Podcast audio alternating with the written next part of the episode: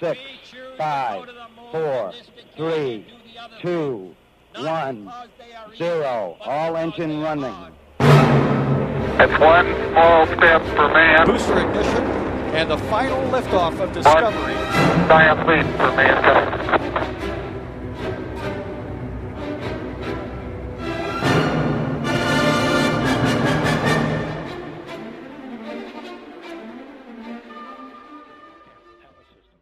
Italianca Samantha Cristoforetti a devenit prima femeie din Europa care a efectuat o activitate extravehiculară. În ciuda amenințărilor fostului director al Roscosmos, care vizau colaborarea dintre Rusia și Europa la bordul Stației Spațiale Internaționale, joia trecută, în 21 iulie, Oleg Artemiev și Samantha Cristoforetti au efectuat o activitate extravehiculară pentru continuarea operațiunilor de punere în funcțiune a brațului robotic european atașat de modulul Nauka. Cu această ocazie, cei doi au lansat și 10 sateliți de mici dimensiuni, aparținând unor universități din Rusia. Astfel, Cristoforetti a devenit prima femeie din Europa care a efectuat o activitate extravehiculară. Revenim cu detalii în câteva minute. Modulul Ventian a îndocat la Stația Spațială Chineză duminică 24 iulie. Vestea mai puțin bună este că China încă nu a rezolvat problema primei trepte a rachetei purtătoare.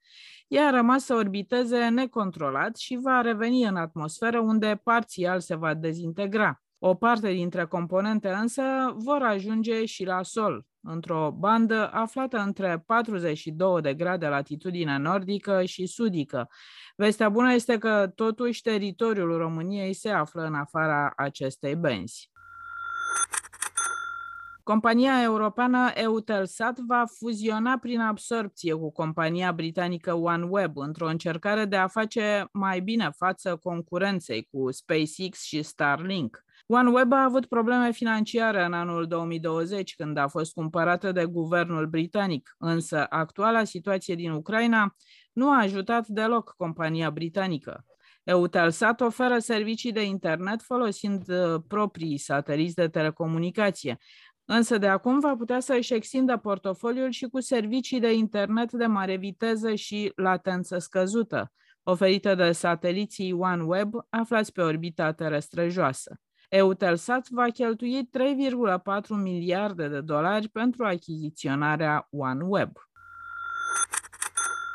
Suntem la Buletinul Cosmic, așa cum facem în fiecare săptămână, alături de Claudiu Tănăselia, autorul site-ului parsec.ro, locul unde găsiți toate informațiile despre spațiul cosmic colecționate de el. Salut, Claudiu! Bună ziua! Începem știrile cu italianca Samantha Cristoforetti, prima astronaută europeană care a avut o activitate extravehiculară. În ciuda amenințărilor făcute de Rogozin acum câteva săptămâni, când zicea că brațul robotic european nu va mai fi pus în funcțiune, între timp conducerea Roscosmos a fost schimbată și activitatea pe Stația Spațială Internațională a revenit cumva la normal. Ca urmare, Oleg Artemiev și Samantha Cristoforetti au efectuat o activitate extravehiculară pentru continuarea operațiunilor de punere în funcțiune a brațului robotic european.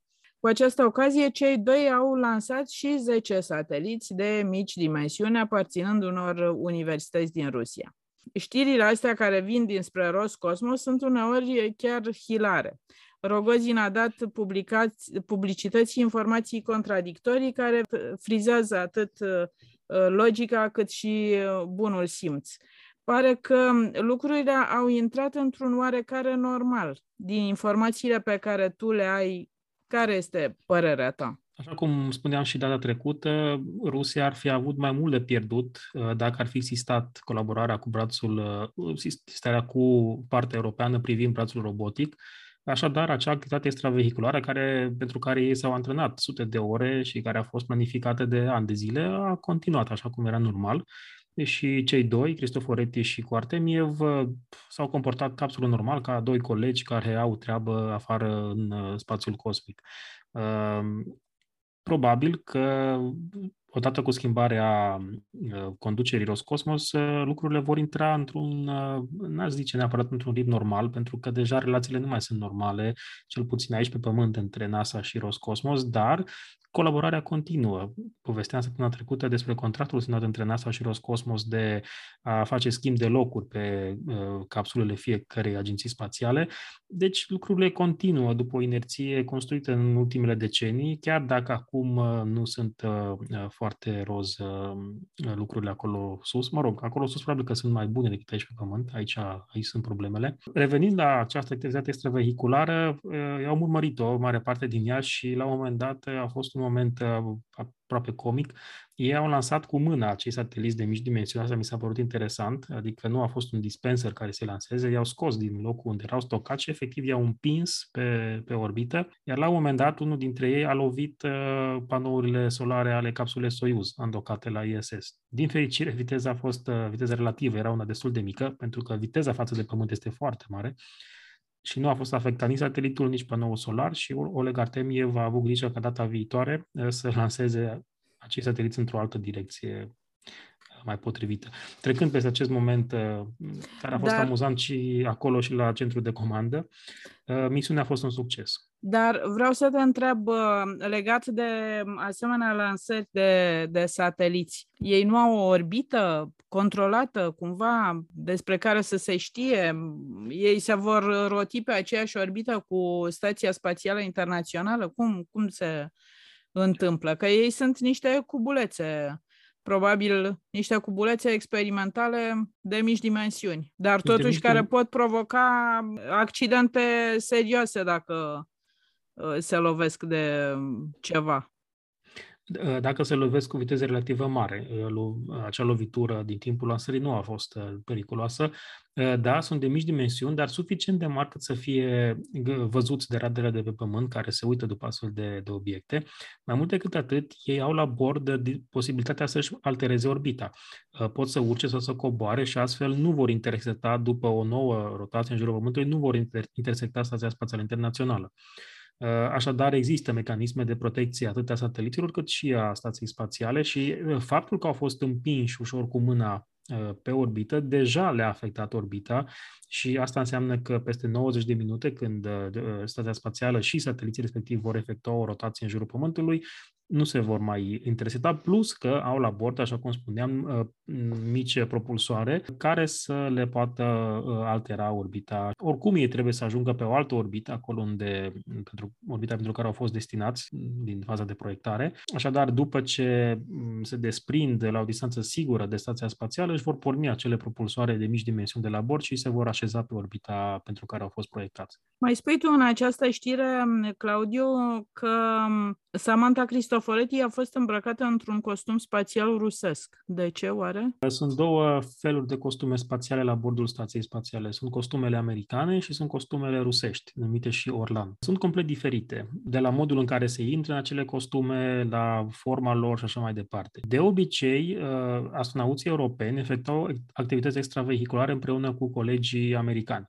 Uh, și atunci foloseau costumele de astronaut din sectorul american al stației. De această dată însă, având în vedere că aveau treabă în partea rusească a stației, Samantha Cristoforetti sau oricine ar fi fost altcineva în locul ei uh, din, uh, din Europa, a îmbrăcat un costum, un costum Orlan. Pentru că ăștia au fost parametrii misiunii și, mă rog, ieșirea din stație s-a făcut prin portul rusesc, treaba a fost în zona rusească a stației și, practic, a fost o activitate extravehiculară rusească pentru că sunt de două tipuri, rusești sau uh, americane, iar la ele pot să, ia, uh, pot să ia parte fie europeni, fie japonezi uh, care ajută colegii americani sau, sau ruși. Încă o întrebare aș mai avea pentru tine, Claudiu, apropo de acest braț robotic um, despre care se vorbește că este montat pe modulul rusesc al stației spațiale. Aș vrea să, să, să ne mai spui odată la ce, la ce folosește acest braț robotic și ce se, ce se întâmplă cu el.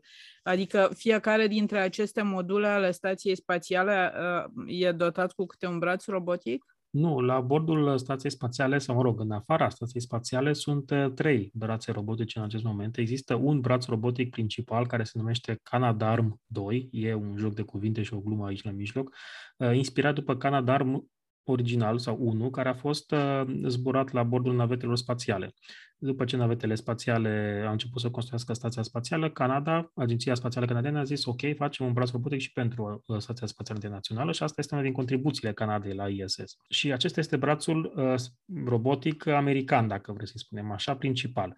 Ce e interesant este că are două părți, adică el nu e doar un braț cu un număr care prinde chestii, uh, el se poate deplasa uh, de la un modul la altul, adică se agață cu unul din capete, își mută celălalt capăt unde vrea să ajungă, se desprinde cu primul capăt și tot așa, deci poate să continue o mișcare de genul ăsta. Uh, asta este brațul robotic american. Mai există un fel de, de mână robotică cu mai multe brațe de mai mici dimensiuni folosite ca să prindă diverse încărcături externe și să le mute dintr-o parte în alta. Asta este dextre, se numește, mai puțin folosit, iar acest al treilea braț, care este tot așa mai lung și efectiv sub formă de braț, adică are una, două, trei încheieturi și așa mai departe, de obicei aceste brațe robotice se folosesc pentru a muta fie încărcături din partea nepresurizată a unei capsule, de exemplu, capsula Dragon, când lansează cargo pentru stația spațială, are o par- parte conică care este presurizată și în care, la care au acces astronauții din stația spațială, din interiorul stației spațiale, dar în continuarea acestui con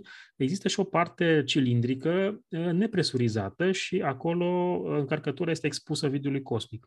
Un braț robotic poate să vină să ia aceste încărcături și să le pună în diverse locuri de stocare din exteriorul stației spațiale. Asta este unul din roluri. Un alt rol este o inspecție vizuală a stației. Vrem să vedem dacă a fost avariat un panou solar Vrem să vedem dacă locul de stocare, nu știu, din anumit modul din exterior este tot în regulă, nu au ajuns micrometeoroizi acolo, nu s-a dezintegrat ceva. Și atunci aceste brațe robotice de obicei au și o cameră la capătul lor și pot să vadă, se, se poate face o inspecție vizuală a exteriorului stației. Un alt rol pe care îl îndeplinește brațul robotic american, cel puțin, este acela de a transporta astronauții uh, de la sasul de unde ei ies în timpul unei activități extravehiculare, adică astea sunt fixe și pe acolo se iese în spațiu, uh, astronautul își fixează picioarele la capătul acestui braț robotic și un coleg din interior îl mută pe colegul din exterior în partea stației spațiale unde are treabă. Asta scurtează foarte mult uh, timpul necesar ca astronautul să ajungă din punctul A în punctul B, pentru că altfel ar trebui să se prindă cu o kingă, să se tragă cu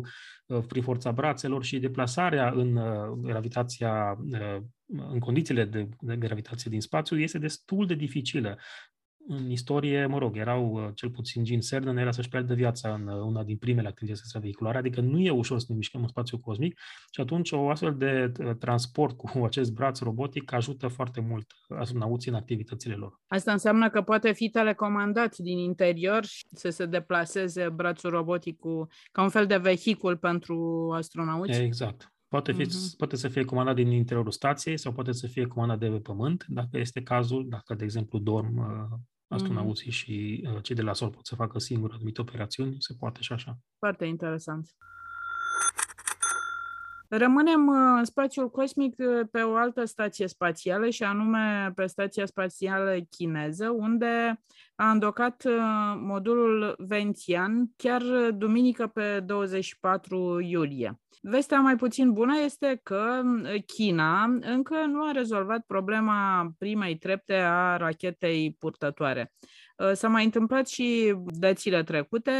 Prima treaptă rămâne să orbiteze necontrolat pe orbită și revine în atmosferă încet, încet, unde se dezintegrează parțial, dar bucăți din cele 20 de tone ale rachetei uh, purtătoare, ale primei trepte, ajung cumva pe sol. De data asta, banda în care ar putea să cadă aceste bucăți este cuprinsă între 42 de grade latitudine nordică și 42 de grade latitudine sudică.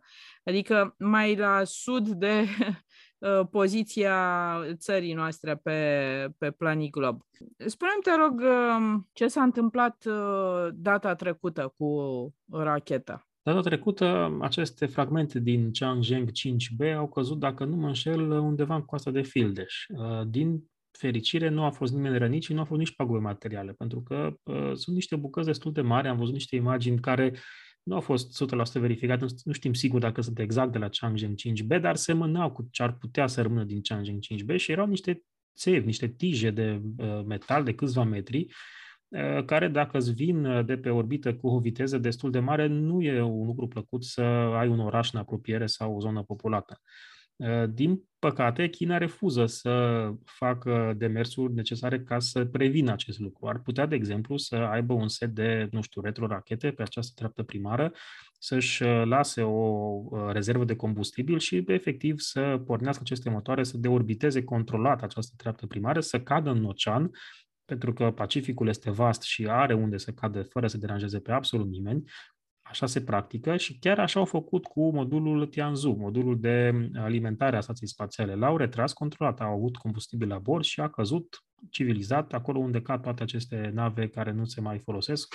Există o zonă în, undeva în Pacific departe de populație și pe fundul oceanului acolo sunt, cred că, sute de sateliți sau rachete, toată lumea acolo le aruncă, nu deranjează pe, pe nimeni. Pentru a folosi însă la maxim performanțe de rachete Changzheng 5B, care sunt într-adevăr niște performanțe de invidiat, ajungem în această situație în care acum o să stăm să vedem exact unde o să cadă racheta.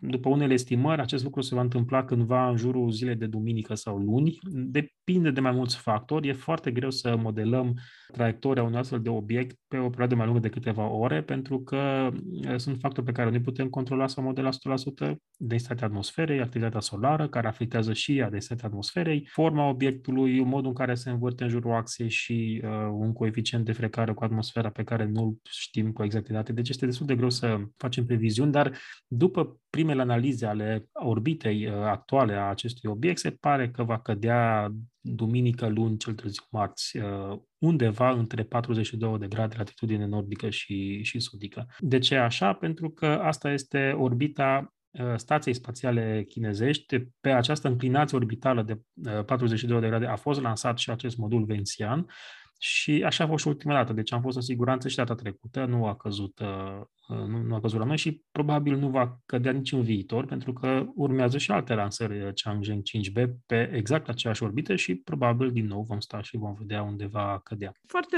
foarte interesant că încă nu au fost reglementate lucrurile astea, că totuși să spice ceva în cap care vine de pe orbită, hmm, parcă și să stai și cu grijă. Stai că, uite, zilele astea va ploua cu rachete purtătoare. Păi, cum se întâmplă și în aviație, de obicei reglementările vin după un dezastru și o tragedie și probabil că până nu se va întâmpla o astfel de tragedie, nu se vor lua măsuri. Nici nu-mi imaginez cum se pot uh, lua măsuri împotriva Chinei, adică cine îi poate spune ce Chinei ca să nu mai facă acest lucru. Adică nu există un organism uh, internațional care să constrângă cumva Agenția Spațială Chineză, adică nu văd nici mijloacele prin care, probabil dacă se va întâmpla o tragedie, atunci se vor lua măsurile de, de rigoare, dar până atunci rămâne să um, rămânem la mâna uh, sorții, cum să zic. Dar uh, celelalte țări care fac uh, astfel de, astfel de lansări, uh, ei pur și simplu au un spirit uh, civic mai, uh, mai dezvoltat? A, nu neapărat, nu despre asta e vorba. Situația la care ajungem acum cu China este faptul că ea o rachetă mai specială. Changzheng 5B este una din cele mai puternice rachete construite vreodată, deci nu multe țări au astfel de rachete puternice și de obicei prima treaptă a unei rachete nu ajunge să fie înscrisă pe orbită, adică are o traiectorie parabolică și de obicei cade la sute de kilometri de locul lansării. Cam așa se întâmplă cu toate rachetele, în afară de Changzheng 5B. Am avut varianta Changzheng 5, fără acel B, destinată nu orbite terestre joase, ci orbite geostaționare. În cazul rachetei Changzheng 5, uh, se întâmplă la fel, adică avea loc separarea treptei primare de cea secundară, treapta primară nu avea viteză suficient de mare ca să ajungă pe orbită și cădea uh, în, uh, în, în Pacific. Asta se întâmplă cu toate celelalte rachete. Ei, ă, particularitatea rachetei Changzheng 5B este tocmai aceea că prima treaptă atinge viteza orbitală și rămâne pe orbită după separarea de modulul ă, stației spațiale. Deci este un caz unic. De obicei se mai întâmplă cu treptele secundare să mai rămână necontrolate pe orbită, însă treptele secundare au masă mult mai mică de 50 de tone și atunci, la revenirea prin atmosferă, chiar dacă de obicei vedem imagini cu ele revenind spectaculos și arzând așa într-un bolid foarte luminos, de obicei nu ajung fragmente la sol sau sunt fragmente suficient de mici.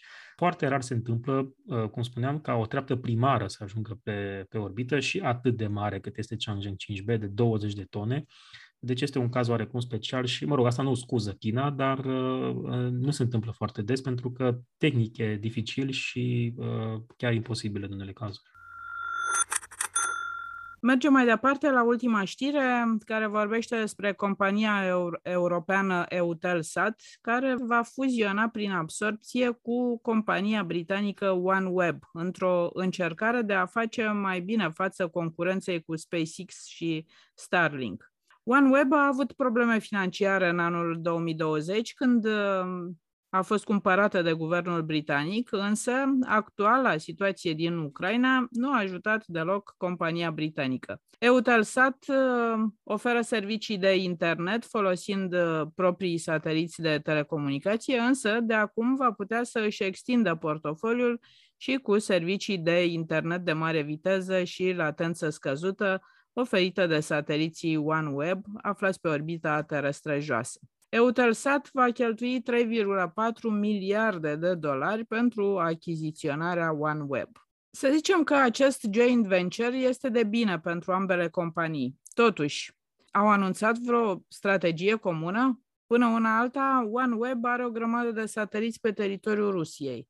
Înainte de începerea războiului din Ucraina, Rusia trebuia să-i lanseze pe orbită, după care s-au răzgândit. Ce se mai știe de soarta lor? Celebrul Rogozin parcă anunțase că OneWeb să își ia gândul de la sateliții din Rusia că gata, asta a fost cu ei. Îi dă la cred gunoi. Că și-a, cred că și-a luat gândul, nu i aruncă la gunoi Rogozin, sau mă rog, Agenția Spațială rusă, pentru că Rogozin a plecat de acolo. Uh, ultimele zvonuri care au venit de la Rogozin era că vor fi uh, folosiți pentru, vor fi lansați până la urmă, dar vor fi folosiți de Rusia pentru diverse, nu știu, studii și așa mai departe. Adică ei vor lua ei și îi vor folosi în scopuri uh, proprii. Mă rog, e și asta o strategie. Uh, ei până, până atunci, uh, ei rămân confiscați, practic, la Baikonur, acolo sunt și nu cred că OneWeb mai are speranțe că îi va mai revedea vreodată, dar e vorba doar de un lot de sateliți. Uh, OneWeb are, cred că, peste 600 de sateliți lansați deja, uh, ceea ce nu e puțin lucru, însă compania nu a mers deloc bine până acum, din punct de vedere financiar. E greu. Uh, și cu Starlink e greu, însă în spatele lui Starlink stă cel mai bogat om din lume, Elon Musk, care poate să pompeze miliarde de dolari fără prea multe probleme. Cu anul e mai greu. Acolo sunt companii europene implicate, companii indiene și ei vor un profit cât de repede, ceea ce nu se obține foarte ușor. Inițial uh, a dat faliment în 2020, a cumpărat guvernul britanic, care spera să facă din OneWeb, din constelația de sateliți deja lansată, să facă niște sateliți de geolocație Ceea ce a fost uh, aproape hilar, pentru că nu poți să faci acest lucru tehnic vorbind, e imposibil. Totuși, ei au fost cumpărați în această idee până și-au dat seama că nu pot să facă lucrul ăsta. În paranteză fie spus, Marea Britanie a pierdut controlul uh, constelației Galileo, constelația europeană de, de geolocație similară cu GPS-ul, după Brexit. Și atunci au vrut să aibă și ei sateliților de geolocație o cerere absolut uh, normală, adică mă așteptam de la Marea Britanie să-și facă o rețea proprie, nici nu le trebuie multe, mulți sateliți. Japonia are o astfel de rețea de 2-3 sateliți pentru teritoriul lor, dar nu pot să faci asta cu OneWeb, adică n-am înțeles de ce au făcut uh, mișcarea asta, nimeni de pe internet, uh, din ce am citit eu, n-a, n-a înțeles mișcarea britanică. Marea Britanie s-a trezit cu, cu această companie care nu produce încă profit. Și atunci, probabil că au găsit această variantă cu Eutelsat.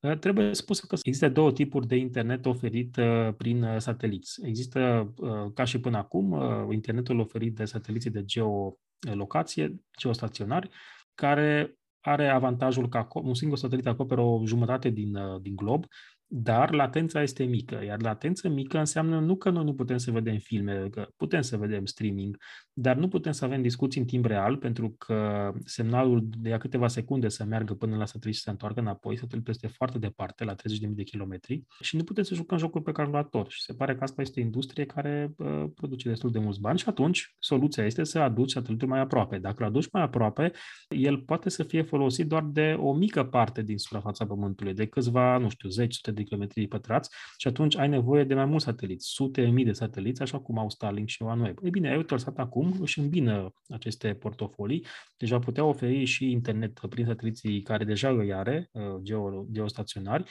uh, pentru, de exemplu, avioanele de cursă lungă, pentru iahturile din mijlocul oceanului și așa mai departe și va putea să ofere și internet uh, prin rețeaua OneWeb, cel puțin ăsta este planul. Uh, se pare că a fost un efort financiar destul de mare pentru Eutelsat.